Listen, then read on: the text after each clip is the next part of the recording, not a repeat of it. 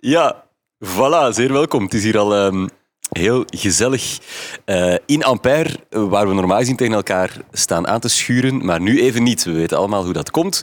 Eh, maar wij maken van de gelegenheid gebruik om het uh, onbespreekbare bespreekbaar te maken. Want dat is wat we op dit event doen. Het is heel fijn dat jullie er ook allemaal bij zijn of bij zullen zijn, want uiteraard kan je alles wat er hier nu gebeurt, tenzij het echt heel fout gaat, achteraf nog bekijken. En zelfs als het heel fout gaat. We vinden ook nog altijd. Ja. um, wat gaan we doen? We gaan het um, de komende drie kwartier hebben over wellicht een van de um, diepste vormen van kwetsbaarheid, over alles wat te maken heeft met zelfmoord, met suïcide, met de gedachte dat het beter is dat jij er niet meer zou zijn. Een gedachte die in alle gevallen uiteraard fout is.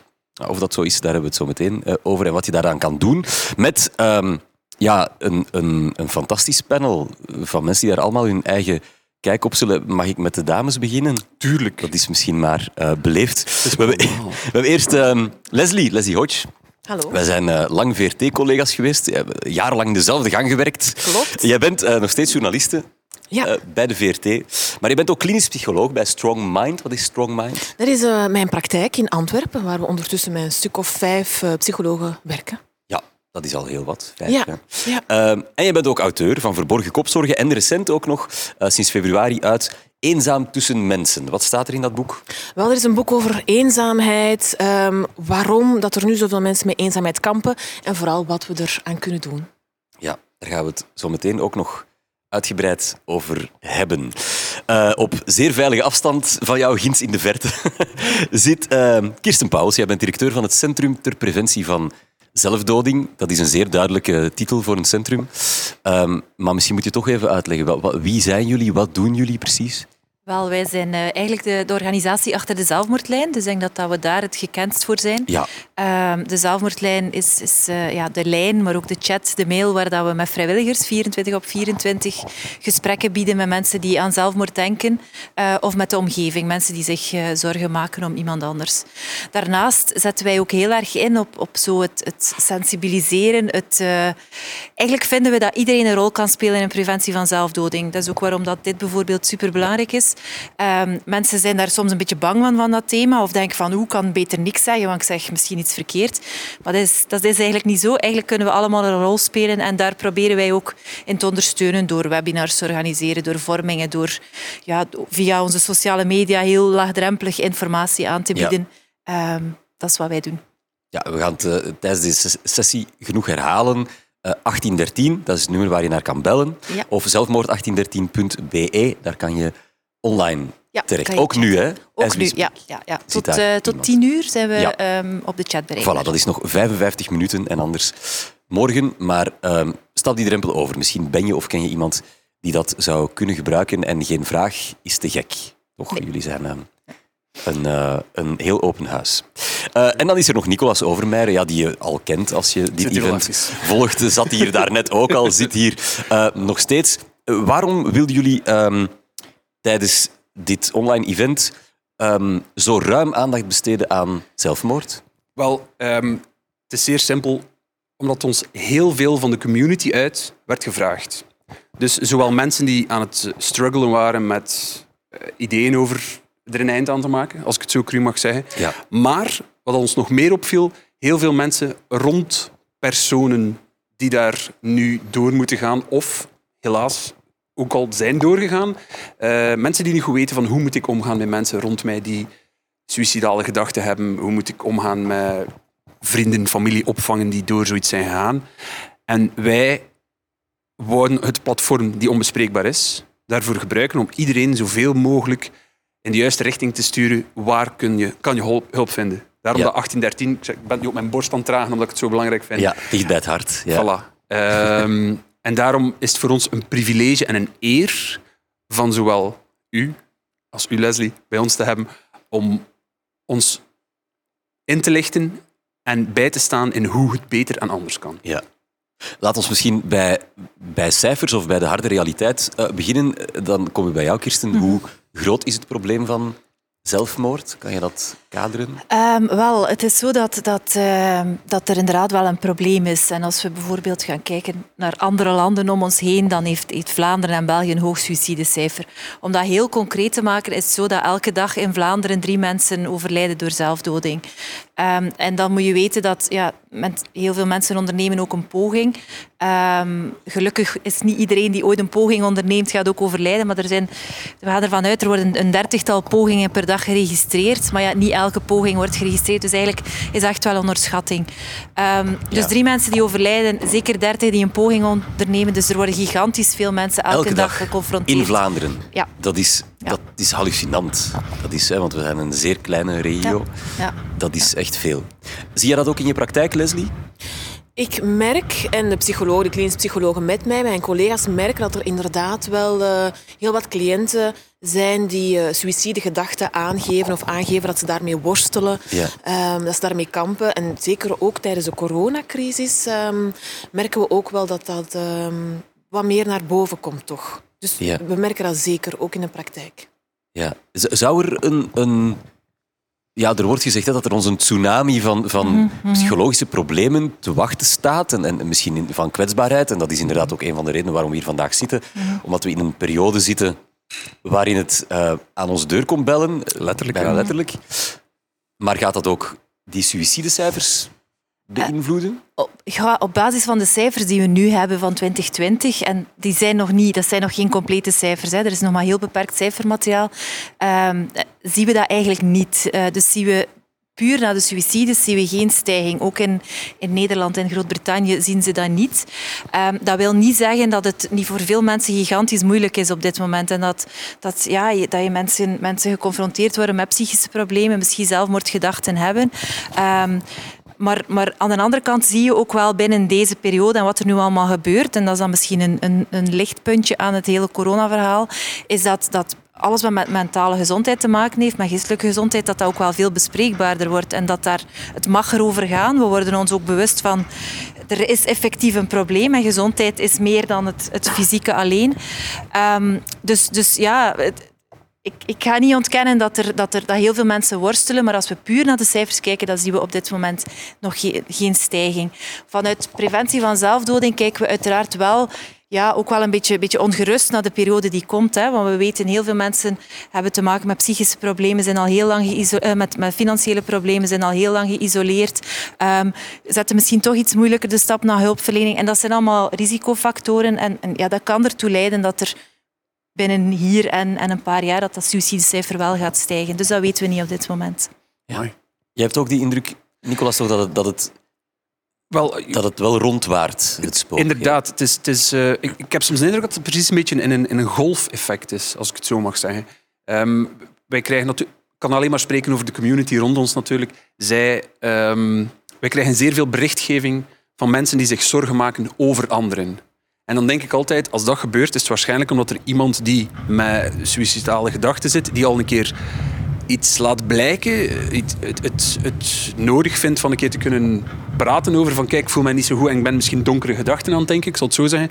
Um, wij hadden gewoon nooit verwacht dat er zoveel mensen openlijk gingen kunnen over praten. Wat ik juist een goed ding vind. Ik applaudisseer het, echt waar. En, en uh, ben, ben super dankbaar dat er ook meer mensen wegvinden naar professionele hulp. Like, gelukkig zijn er mensen zoals u, Leslie, die, die dan juist raad en daad bijstaan. Want wij kunnen wel een beetje een oor geven en proberen doorverwijzen, maar we hebben ook al altijd duidelijk gemaakt, we zijn geen professionals, Ja. maar het is precies die professionals die nodig zijn.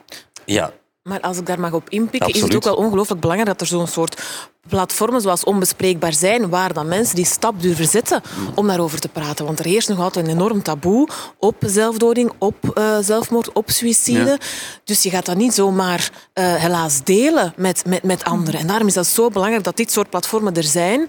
Ehm, en dat mensen dat inderdaad ook, dat er nu ook meer aandacht naar die mentale gezondheid gaat. En dat mensen dat toch op een of andere manier eh, meer durven uiten en dat meer durven uitspreken. En dat dan meer durven eh, delen tegenover anderen. En dat ze inderdaad voor zichzelf of dan voor anderen toch die stap zetten of hulp proberen te zoeken.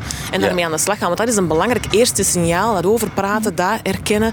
En dan eh, ja, daar verder mee aan Ja. de slag proberen te gaan. absoluut. En daarmee heb je eigenlijk een startsignaal gegeven om dat toch eens even te ontleden hier onder ons wat er eigenlijk gebeurt wanneer eh, iemand ja, bij die halte van zelfmoord aan lijkt te belanden. En wat we dan kunnen doen. Dus mijn eerste vraag aan jullie alle drie heel open is: waarom krijgt iemand suïcidale gedachten? Hoe kom je daar, hoe kom je daar terecht? Kirsten. Ga, het is niet dat dat, eh, dat, dat plots, plots iets is en dat iemand dat dan doet. We weten dat daar eigenlijk een, een, eh, een heel lang proces aan vooraf gaat. Ehm, en ook ja, doorheen ons leven, we worden geboren we hebben een rugzak. Hè. We hebben allemaal onze, onze emmer of onze rugzak die zich vult. Uh, we komen dingen tegen, we ontwikkelen ons uh, heel veel verschillende puzzelstukjes of, of ja, stukken die, die, deel, die maken dat wij zijn wie we zijn, dat we omgaan met de situaties uh, die we tegenkomen, zoals we daarmee omgaan. Dus dat is iets, iedereen heeft zijn rugzak, iedereen heeft zijn kwetsbaarheden. Bepaalde mensen hebben gewoon meer kwetsbaarheden of meer dingen meegemaakt als ze jong waren. Of, dus die rugzak vult zich.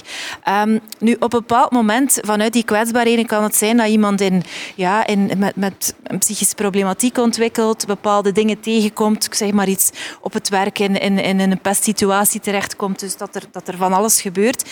En dat er op een bepaald moment gedacht wordt van ja, goh, het zou misschien beter zijn als ik er niet meer was. Dat die, die, die gedachten beginnen te ontstaan. Um, nu, dat is op zich nog een vrij onschuldige gedachte, want ik geloof dat denk dat 15% van de mensen eigenlijk wel een keer in zijn leven ernstig denkt van ik zou er misschien liever niet meer zijn. Um, dat is op zich ook niet erg. Iedereen gaat daar wel eens door, zich afvragen van wat is de zin nog van het leven. Maar dat kan zijn dat dat zich steeds concreter ontwikkelt en, en die gedachte altijd maar meer en meer ja, aanwezig is en ook meer en meer van de gedachten overneemt, totdat iemand op het punt komt dat hij eigenlijk aan niks anders meer kan denken dan aan zelfmoord. Mm. Alles wat ze zien, alles wat ze doen, um, alles wat ze denken, wordt eigenlijk in, in, ja, in die tunnel van zelfmoord geplaatst. Mensen hebben ook het gevoel van het gaat nooit meer beter worden, er is niemand die mij begrijpt, anderen zijn ook beter af als ik er niet meer ben. Dus zelfmoord wordt eigenlijk zo, mensen komen echt in een tunnel waar dat, dat nog het enige is wat ze kunnen zien. En dat is eigenlijk een proces, wat, dat proces van die eerste gedachte, totdat iemand misschien een poging gaat ondernemen of, of uiteindelijk overlijdt door zelfdoding, dat duurt 2,5 jaar gemiddeld. Dus dat is niet iets wat, wat zo hmm. even Meestal, hè. er zijn uitzonderingen, maar dit is echt wel voor de overgrote meerderheid Je glijdt langzaam die, ja. die helling af. Dat klinkt als een extreem eenzaam proces. En, en daar heb jij nu net een boek over geschreven, Eenzaam tussen mensen, Leslie. Is, ja, die, is die eenzaamheid daar niet de belangrijkste factor? Want het wordt een soort van... Het is een proces dat zich heel geïsoleerd in je hoofd afspeelt. En dan denk ik van, oh, als we daar kunnen inbreken, dan zijn we al halfweg. Sociale ondersteuning uh, speelt zeker een, een, een, een, uitspreken, een enorm belangrijke rol. Ja. Omdat ik zo hard snel wil antwoorden. Maar in ieder geval, sociale ondersteuning inderdaad ja. spreekt een enorm belangrijke rol daarin. En ook het eerste keer uiten van die signalen, dat is ook een moment waarop je dat, dat, je dat um, geïsoleerd proces kan doorbreken. En dan net dat je daar anderen in kan toelaten en die jou daar net kunnen proberen in ondersteunen of helpen of daar mee proberen uit te halen, dat dat niet jouw enige uitweg is. Want het is inderdaad een proces dat zo uh, ongeveer 2,5 jaar inderdaad standaard gemiddeld duurt. Uh, maar het is wel met ups en downs. Dus het is niet alleen maar dat probleem, het gaat enkel naar beneden. Nee, dan gaat het weer een beetje beter. En dan zie je weer hoop en perspectief. Maar dan gebeurt er weer, weer iets, een negatieve gebeurtenis, een stresserende factor. En dan uh, komen die gedachten opnieuw op. En zo gaat het eigenlijk gradueel totdat het toch zo hard um, ehm, yeah. stijgt, die, die drang, um, dat dan die poging um, ondernomen wordt. Maar zelfs mensen met een uitgebreid netwerk, zelfs mensen met een warme familie, met een hecht gezin, met een goede partner, uh, zelfs die mensen glijden af in een soort van mentaal isolement. Of, of zie ik dat verkeerd? Ja, ik, ik, kan, hè, maar, maar um, dat is inderdaad, zoals, zoals Leslie heel terecht zegt, van dat gaat op en neer. En er komen soms de signalen. En, en, maar in die, in, die, in die momenten waar die, waar die gedachte heel erg aanwezig is, gaan mensen inderdaad um, het gevoel hebben ook... Misschien is er wel een netwerk, hè, maar gaan soms het, of gaan het gevoel hebben van het kan mij niet meer helpen. Dat is, dat is dan in die acute fase. Nu, er is daarvoor een, er is eigenlijk heel veel mogelijk. Hè. Er is heel veel... Um, want het lijkt nu alsof iemand geraakt daarin en dan komt het daar niet meer uit. De mhm. meeste mensen die ooit ooit in dat proces komen, die komen daar wel degelijk ook wel ja, terug uit. Absoluut. Um, en omgeving kan daar een gigantische rol in spelen door inderdaad, als je, als je iets oppikt van, van signalen, en mensen geven meestal wel signalen, de meesten gaan niet letterlijk zeggen van ik wil er een eind aan maken, of ik, maar je gaat... De, als je mensen goed kent, ga je wel signalen oppikken. Mensen gaan aangeven van het hoeft niet meer. Gaan zich misschien gaan, gaan isoleren, gaan niet meer buiten komen, gaan uh, heel de dag in een bed blijven liggen, uh, gaan heel hopeloos zich uiten. Um, en belangrijk dan is, is als omgeving van, van dat, dan dat niet te negeren. En misschien nog belangrijker is van dan ook effectief, en ik denk dat dat misschien ook de kracht van onbespreekbaar is, van het thema zelfmoord te benoemen. Van ook dat woord te gaan benoemen. Want mensen zitten met die gedachten, waar dat ze heel erg alleen mee bezig zijn. Um, maar dat dan ook uitspreken, durven zeggen van ik zie dat het niet goed gaat. Ik, zie dat je, ik hoor dat je zegt dat je dat niet meer hoeft. Betekent dat ook dat je aan zelfmoord denkt, dat woord gaan gebruiken? Daarmee ga je eigenlijk ja, die, die tunnel een beetje openmaken. En dat is echt superbelangrijk daarin. Maar misschien zijn we wel bang door dat woord te gebruiken dat we iemand op ideeën zouden brengen. Want daar komt het uiteindelijk wel mhm. altijd op neer. We zijn, we zijn, ja, misschien komt daar het taboe vandaan. We willen geen deelgenoot zijn van een mogelijke mhm. poging. We willen niemand over over die rand duwen? ja, maar niets doen vind ik daar al zeker niet in nee. de oplossing. De reden waarom ik dat zeg is het volgende. Persoonlijk heb ik ook helaas ehm, twee um, zelfdodingen in, in mijn nabijheid gehad. Een, een familielid en een collega. En die waren alle twee zeer verschillend. Daarmee wil ik zeggen, één was al zeer duidelijk langdurig aan het aangeven. En die ander, daar hebben we niets van geweten, maar echt niets. Behalve in de afscheidsbrief die we gevonden hebben. Daar stond dan zeer duidelijk in van, kijk, ik wist er geen weg meer bij met niemand, met niets. Met nie, Allee, ik wist ook niet hoe ik het moest aanbrengen met mensen. Dus daarom, zeker wij mee onbespreekbaar, vinden dat het dan ook belangrijk dat er meer mensen zich daar kunnen over uitspreken. En um, voor ons is het altijd een beetje een delicate positie om dat te zien opborrelen bij mensen, als ik het zo mag zeggen. Want ik denk dan, opnieuw, ik vraag het aan u Leslie, gewoon om, ik, ik uh, heb altijd honger naar professioneel advies, omdat wij daar zo in tekort komen. Um, is dat iets die je soms ook kunt opmerken bij mensen die niets laten schijnen? Sommige mensen, er zijn altijd wel een, een aantal um, signalen, maar, maar inderdaad, je moet dat dan ook op, oppikken of zien. En waar in de ene dat veel duidelijker gaat uiten, is dat voor de ander bijna onmerkbaar om, om op te vangen um, voor de omgeving. Dus dat is helemaal niet evident om daar inderdaad dan zomaar um, hapklaar te zeggen van oké, daar en daar en daar was het signaal, dus nu kan ik ingrijpen en daar kan ik dan uh, mee aan de slag. Dus dat is helemaal niet evident. Maar het is wel zo dat vaak niet een doodswens is, maar eerder geen uitweg zien. In die uitzichtloze situatie van stress of, of uh, financiële problemen of wat er allemaal op iemand zijn pad kan komen. En dan is het wel heel belangrijk om te gaan benoemen of om te gaan zeggen van oké, okay, er zijn mensen die jou daarin kunnen helpen. Als die gedachten naar boven komen, wie zou je dan bellen? Wie zou je kunnen bellen? Um, denk daar eens over na. Vraag dat aan personen waarbij je veilig voelt. En vaak denken mensen dan van, of hebben ze daar absoluut niet bij stilgestaan, dat ze op dat moment, in dat proces, dat ze acuut die gedachten hebben, dat ze inderdaad ook met iemand kunnen bellen of contact kunnen opnemen met iemand en kunnen, kunnen uitreiken naar iemand die hun daarin wilt ondersteunen of daar uithalen. Zelfs het, het idee opperen alleen al is vaak een moment van oh wauw, inderdaad, dat zou ik eventueel kunnen doen en misschien. En als dat dan vragen en benoemen en uh, een aantal mensen um, vinden waarmee ze daar veilig voorbij, dat ze zich veilig voelen, dat ze zeggen van oké, okay, als ik die gedachten heb, mag ik jou dan bellen of contacteren? Um, en uiteraard zeggen die mensen allemaal ja, ja, maar het idee alleen al dat dat kan, is vaak al een openbaring en een gerust maar het is inderdaad niet evident om signalen daarin op te, op, op te merken. En daarom is het zo belangrijk om dat bespreekbaar en dat, dat meer, meer open te maken. Het is wel iets dat je niet zomaar aan eender wie vraagt. Mag ik jou even opbellen als ik suicidaal ben? Um, niet iedereen heeft een, een, een, ruim netwerk. Het is ook een goed moment om nog eens te herhalen dat je altijd naar 1813 mag bellen uh, en ook naar zelfmoord1813.be kan surfen. Eh, dat dat uh, al, al een reddingsboei is die je altijd hebt, mm doffies.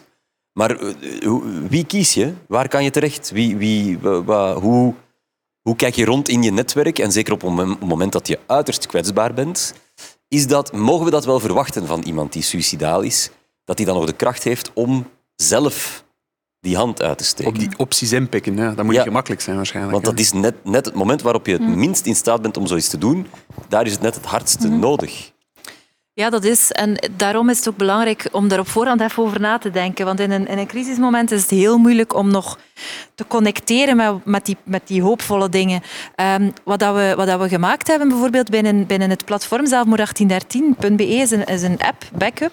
En in Backup kun je een backup aanduiden en ook laten weten via die app van kijk, als, als het echt niet gaat, dan is er een voorgeprogrammeerd sms'je en dat, dat kun je dan sturen. En dan hoef je zelfs niet meer te tikken, want ook dat kan gewoon Ja. op, in, in het, het, het acuutste moment heel veel De zijn. woorden vinden. En Ja. dan krijgt die persoon een sms'je van bel mij even, het gaat Het echt is niet. echt naar een fysieke persoon dan Dat is naar een fysieke persoon. Die persoon weet Maar- dat ook wel. Hè? Dus je connecteert met elkaar, maar op voorhand. Dus je, Ja, ja, ja. je spreekt af van oké, jij zit in mijn, in mijn, in mijn backup-app. In mijn, Nu- ja, in, mijn, in mijn bubbel. Ja, Ja, het is eigenlijk een soort knuffelcontact, maar dan... Eh, maar, maar, maar dan psychologisch, Nu, belangrijk is wel om, om, om, niet al uw pijn, om, om dat eigenlijk zo breed mogelijk te maken. Ik weet dat is niet voor iedereen evident, maar van echt wel eens goed te denken van ja, wat, wat, eh, die mag ik altijd bellen, maar wat als ik die niet kan bereiken? Want ja, dat, je, dat je daar ook al over nadenkt. Ook, ook de zelfmoordlijn bijvoorbeeld. Hè. Zelfmoordlijn is altijd beschikbaar. Maar wat als nu net die, die vier vrijwilligers alle vier in gesprek zijn? Wat ga ik dan doen? En dat kun je best, dit soort dingen kun je best bedenken op het moment dat je, dat je niet in crisis bent. Dus dat je, dat je die dingen al op een, op een blaadje hebt of in je gsm hebt zitten. Of, of zodanig dat je daar meteen naar kan connecteren op het moment dat je voelt van, van nu glijd ik helemaal af. Ehm, en meestal voelen mensen zelf ook wel, als je daarover spreekt, na bijvoorbeeld een, een suïcidepoging, weten mensen zelf ook wel van ja, misschien dan kan ik merken dat dat eigenlijk niet de goede kant op gaat. Dus de omgeving, maar zeker ook hulpverleners kunnen een heel belangrijke rol spelen in samen mensen gaan kijken van ja, hoe voelde jij nu bij jezelf dat de foute kant op gaat en hoe kunnen we die keten Ja. wat vroeger gaan doorbreken en wat kun je doen op het moment dat je voelt van ik, ik kom niet meer buiten, hoe kun je toch connectie houden? Dus dat je, dat je die dingen eigenlijk heel expliciet gaat bespreken met iemand en, en, en kijken van wat helpt en dat zal voor iedereen anders zijn. Ja. En dat is met een, met een app die je net... Dat kan met een app, het kan ook gewoon met een, een, een papiertje. Er is op, ook op Zelmoord 1813 een veiligheidsplan, noemen we dat. Er staat- staat ook een, een, een, een schabloon om dat te doen. Wordt bij de hulpverlening heel veel gebruikt. Maar mensen die bijvoorbeeld nog niet de stap naar hulpverlening hebben kunnen zetten, ook, ook met de omgeving, kan dat eigenlijk echt gebruikt worden. Interessant. Maar dan krijg ik ehm, die sms Mhm. van, van een goede vriend. hè, het gaat niet goed met me. Kan je mij eens opbellen? Ja, ik ben natuurlijk geen hulpverlener. Wat, wat, dan komen we bij Mhm. die cruciale vraag. Ik wil wel helpen, maar wat kan ik doen voor die goede vriend Ja, het is met suïcidale gedachten? Ja, het is ongelooflijk belangrijk om onbevooroordeeld te luisteren en er te zijn voor die persoon. En, en als die persoon dan dat zegt tegen jou en dat durft uiten, want dat is absoluut niet evident, dan ga je niet zeggen van, allee, dat vind ik nu raar. Amai, dat heb ik nu nog nooit gehad. Oh, dat vind ik wel gek. Nee, doe dat dan niet.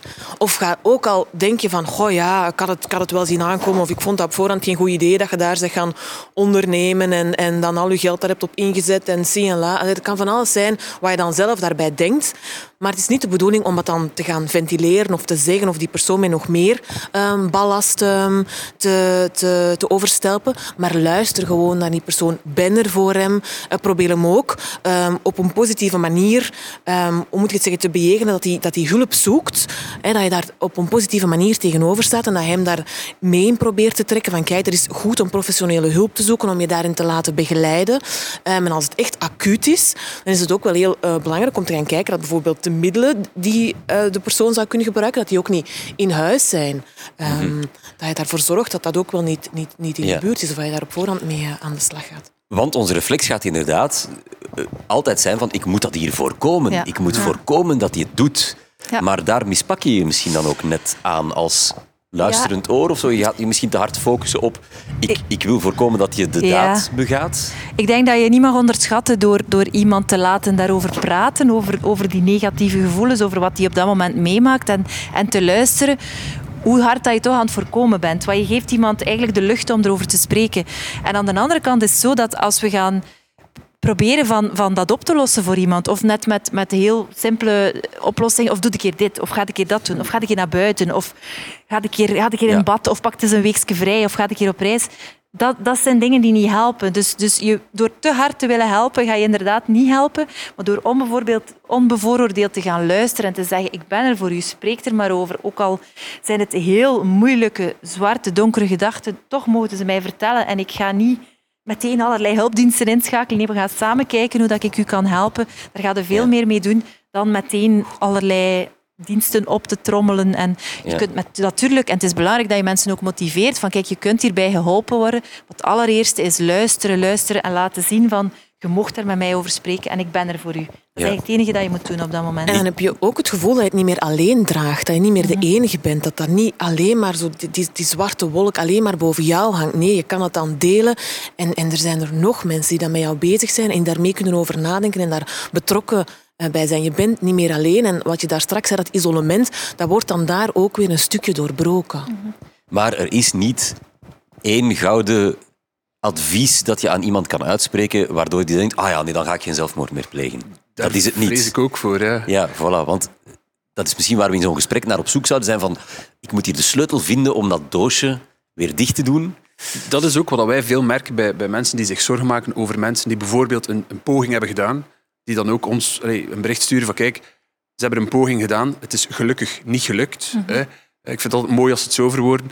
Maar als ze dan ook eh, zich zorgen maken in wat nu? Wat moet ik nu doen? Moet ik nu elke dag bij die persoon zijn? Maar dat is ook niet altijd een oplossing waarschijnlijk. Nee. Hè? En ik denk zeker ook voor de omgeving, dat is, dat is niet evident. Hè? Het, is, het is ook niet met, inderdaad, met een wondermiddel dat die zelfmoordgedachten terug weg zijn. Dat is vaak een worsteling, een, een, een, Een proces. een proces waar dan mensen ook Met terug, terug met hulp uit moeten ja. komen.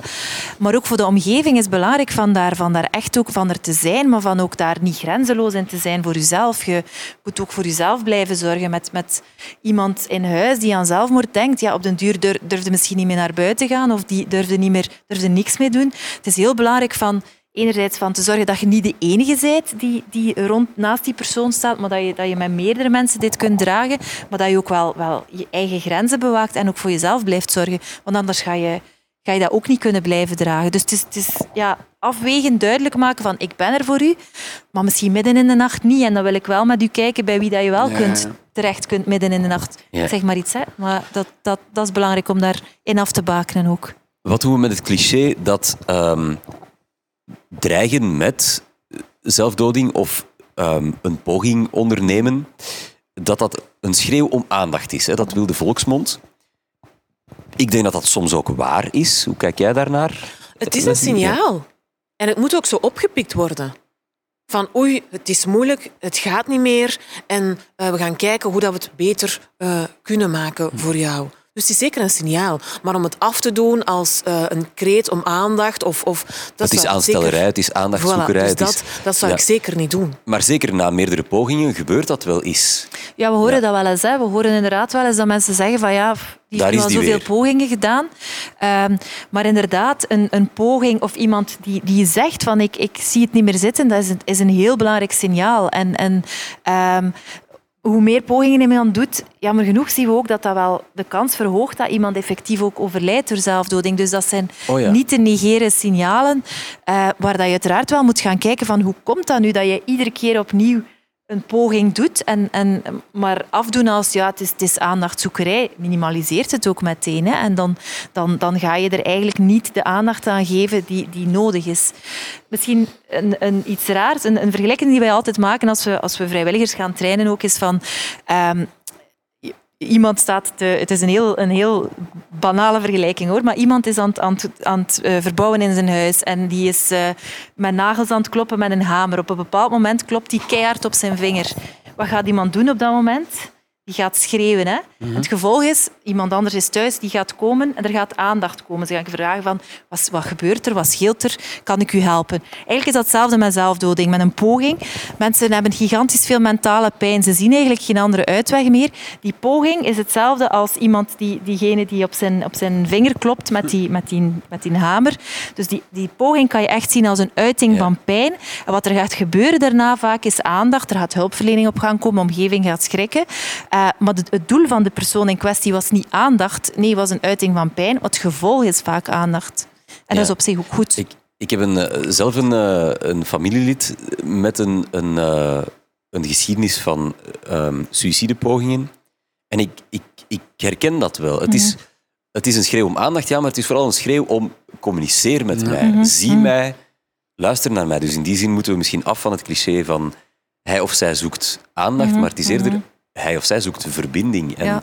die moeten we dan aangaan, want ik, ik kom dan terug bij jou, Leslie.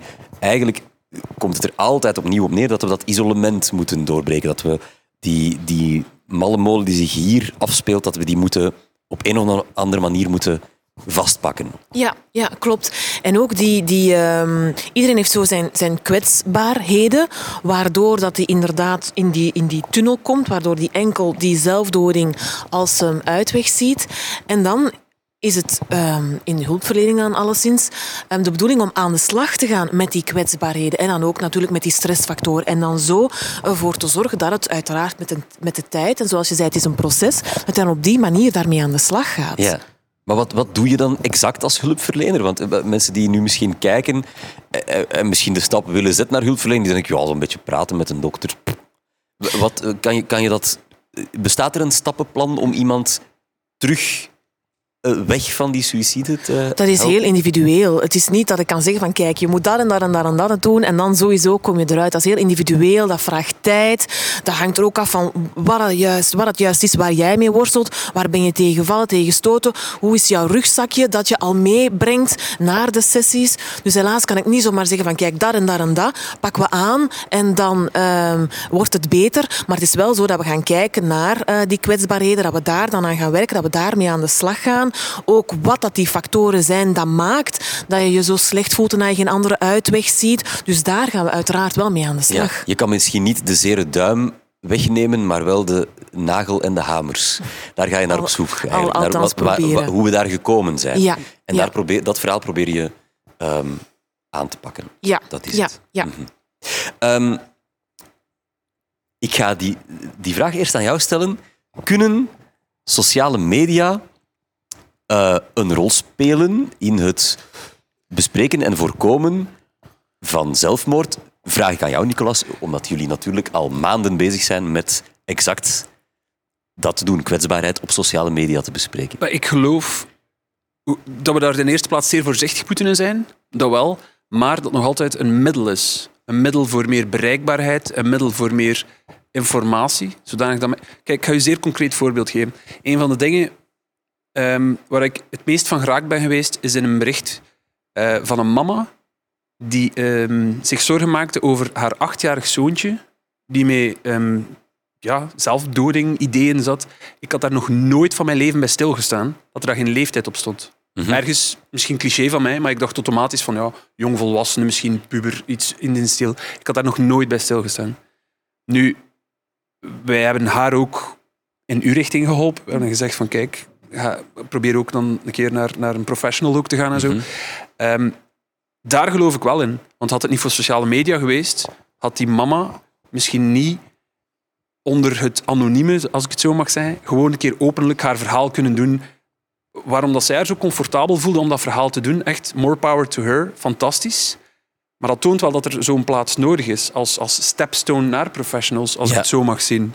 Want uh, we zeggen vaak, hè, die sociale media zorgen eigenlijk alleen maar voor meer isolement, maar het lijkt erop dat, zeker in, in het praktijkvoorbeeld van Onbespreekbaar, dat het ook net een, een drempelverlaging kan zijn om net die communicatie die bij die, het voorkomen van zelfmoord zo Ja. belangrijk is, in gang te zetten. I- is dat ook zo? Ja, ik denk dat, dat eh, sociale media, internet, dat die, dat die zowel een, een, een slechte, maar ook zeker een goede kant hebben. Ook als het over preventie van zelfdoding gaat. Ehm, wij zien ook via onze, onze, de, de Facebookpagina van de of, of de chat gewoon, zie je van dat, dat het, het, eh, het kunnen op die manier communiceren eigenlijk nog veel laagdrempeliger is dan dat je moet gaan bellen of gaan spreken met iemand. Mensen uiten zich makkelijker, ehm, gaan makkelijker ook signalen. Hè. We horen ook wel van mensen die, die, die op hun sociale media een signaal geven van het gaat niet meer, het hoeft niet meer. Dat staat er heel snel. Het is dan wel natuurlijk belangrijk dat er ook op gereageerd wordt Dat en dat we niet, gebeurt, dat we ja. niet doen alsof of dat Daar niemand het ziet. aan. Daar is Dat- zeker dat nog werk nog aan. En er zitten ook, ik ga daar niet, er zitten ook gevaren aan. Hè. Er, zitten ook, er zijn platformen waar, waar mensen elkaar wel aanzetten eh, tot, tot suïcidaal gedrag of tot zelfbeschadigend gedrag. Maar wij zien ook, ehm, je kunt groepen bereiken die je met geen enkele andere preventiemethodiek of met hulpverlening bereikt via sociale media. Je kunt, je kunt ehm, ja, mensen geven veel laagdrempeliger signalen waar dat je eigenlijk ook wel echt iets mee kan en kunt op gaan reageren. En dan zo vroeg mogelijk in dat proces proberen die signalen vast te pakken en, en mensen erop aan te spreken. Dus er zitten zeker heel veel mogelijkheden aan. Wat reageer ik op iemand die onder mijn Instagram-bericht schrijft, allemaal leuk, maar ik ga zelfmoord plegen? Um, zeker reageren. Um, en uh, het maakt eigenlijk niet zo heel veel uit wat. Ook hier weer is eigenlijk de boodschap van merk, laat merken van ik, ik, lees, ik lees dat je zegt dat je gaat zelfmoord plegen. Kan, kan kan ik jou ergens mee helpen? Wil je erover spreken? Of kan ik jou naar iemand anders leiden als jij niet in de positie bent om, om die persoon te helpen? Maar merk het op en laat weten van kijk, er is hulp mogelijk en, en ik, we, willen de, we zijn daar niet blind voor. Ik wil daar naar luisteren. Als dat iemand is dat je kent, kun je daar uiteraard verder in gaan en kun je zeggen van ik, hey, ik zie of ik lees of ik merk dat je de posts heel erg zwartgallig zijn. Ik maak me zorgen. Kan, ik, kan ik daarover, kunnen we daar eens over, over via welke medium dan ook met elkaar in gesprek gaan. ik wil er zijn voor u. Je hoeft, geen, je hoeft geen cape aan te trekken en als Superman erop af te vliegen, maar een hand uitsteken. Tenzij het echt heel um, acuut is. Hè? En dat je denkt van als het nu geen cape aantrek en iemand stuurt, dan gaat er iets gebeuren, dan wel. Maar in de meeste gevallen kun je met als mens reageren al heel veel verschil maken. Leslie, wat denk jij als klinisch psycholoog uh, en als auteur van een boek over eenzaamheid? Die sociale media zijn het nu net zij die verantwoordelijk zijn voor onze eenzaamheid? Of zou het ook een deel van de oplossing kunnen zijn? Het kan sowieso een deel van de oplossing zijn, maar het hangt er, uh, net zoals Kirsten heeft gezegd, ook wel heel erg af van hoe je het gebruikt en op welke manier je ermee aan de slag gaat. Je zal je nog eenzamer voelen als je er alleen naar kijkt en passief iedereen een hele fijne tijd ziet hebben en jij denkt van oh nee, ik zit hier alleen met mijn problemen in een hoekje en niemand is hier voor mij te helpen. Maar als je het gebruikt om inderdaad uit te reiken en signalen te sturen um, voor andere mensen of naar andere mensen die dat dan kunnen oppikken en waar je dan samen mee aan de slag gaat, of inderdaad verbindend het probeert te gebruiken, dan kan het iets positiefs zijn.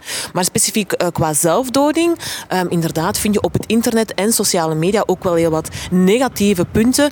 En dan kom je eh, terug bijvoorbeeld op de, de VRT, waar we alle twee werken, op de nieuwsdienst, dat we merken dat als je daarover bericht, dat er ook inderdaad wel heel wat copycats zijn. Als je te gedetailleerd gaat vertellen oh ja. van um, hoe het gebeurt, hoe het gebeurt en, en, en hoe ze daarmee aan de slag gaan. Of als je te hard gaat romantiseren. Dus het is inderdaad wel wel um, een medium met twee kanten, een positieve en een negatieve kant. Ja. En je ziet ook als er inderdaad veel wordt over bericht over iemand bekend dat dan zo'n um, geslaagde zelfdoding heeft ondernomen, dat er daarna ook meer uh, mensen dat, dat gaan ondernemen. Dus het is heel belangrijk om daar op een, op een juiste manier mee om te gaan. Ja. En om dat ook te beseffen van positieve, maar ook heel wat negatieve aspecten aan dat internet, aan sociale media of aan het nieuws te koer over uh, nieuws brengen over uh, zelfdoding.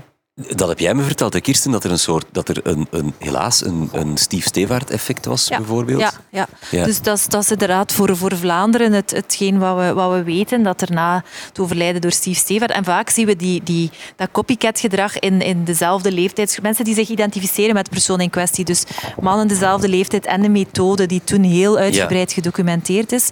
Maar we zien het ook... Um, het is niet bij ons in Vlaanderen onderzocht, maar in, in de Verenigde Staten is het uitgebreid onderzocht. 13 Reasons Why heeft hetzelfde effect gehad. Dus daar hebben we ook gezien dat. Ja, uh, een reeks waarin een tiener. Uh, ja, uh, ja. ja um, vertelt waarom die uh, zelfdoding. Maar je zou dan denken van ja, zoiets maakt het ook net bespreekbaar. Ik, ik kan me voorstellen dat die makers gedacht hebben van ja, ah ja, maar we gaan eens een reeks maken waar, ja. waar tieners vrijuit over zelfdoding kunnen praten. Maar dat heeft dus een omgekeerd effect. Ja, nou, ik laat zeker niet de boodschap zijn van je mag het er niet over hebben hè, of je mag er geen programma's over maken of wat dan ook. Maar je moet gewoon weten van hoe je het, hoe je doet en, en wat het, het vervelende is aan, aan 13 Reasons Why. Want ik heb, ik heb de reeks ook gezien. Dat was goed gemaakt en bepaalde thema's worden, worden bespreekbaar daardoor. Maar wat de suicidaliteit betreft, zie je eigenlijk een, een, een heel waarheidsgetrouwe weergave van een suicidaal proces, maar waarbij dat je geen enkel hoopvol element meer ziet. En dat je dan op het einde ook nog eens ziet van ja, hoe iemand het gaat doen, heel expliciet in beeld gebracht. Uh, maar de hele opbouw daar naartoe heeft echt het gevoel van ja, dat meisje denkt aan zelfmoord en er is niks tegen te doen. Dat gaat toch gebeuren. Dus dat, je gaat eigenlijk mee in die hopeloosheid. Alle ja. vormen, als er al iets van hulpverlening of van ja, preventief gesprek in zit, ja, dat, dat, dat loopt allemaal compleet fout. Een hulpverlener die het volledig volledig fout aanpakt. Maar je krijgt geen enkel element als... Maar je moet rekenen, dit gaat niet over, over gezonde jongeren of jongeren die niet aan zelfdoding denken, die hebben daar geen last van. Maar als je zelf al suicidaal bent en je zit daar naar te kijken, je herkent jezelf daarin, je ziet eigenlijk van, ah, misschien is dat voor mij ook een optie en je ziet geen enkel element wat u daar misschien kan uithalen, ja, dan heeft dat gewoon een heel groot risico, dat soort programma's. Terwijl, als we één ding onthouden uit deze sessie, dan is het, het is niet omdat je op dit moment op dat punt zit, dat er geen weg Nee. terug is. Er zijn veel eh, manieren om het te doen. Die manier is voor iedereen om, om, eh, om, om, om die terugweg te vinden, om terug aansluiting te vinden. Die manier is voor iedereen anders.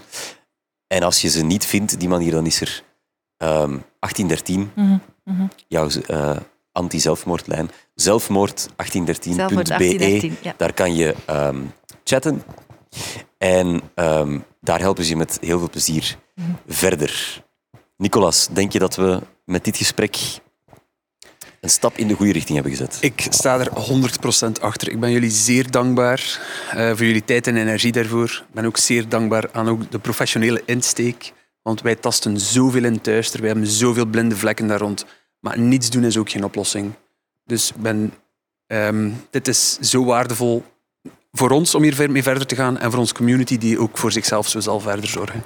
Laat het een begin zijn. Dankjewel, onbespreekbaar voor de eh, uitnodiging. Dankjewel Kirsten Pauws, directeur Centrum, eh, van het Centrum ter Preventie van Zelfdoding. En Leslie Hodge. Eh, en als je het boek van Leslie wil vinden, het heet Eenzaam tussen mensen. Het ligt sinds februari in de boekhandel. Heel erg merci voor het kijken. Tot gauw.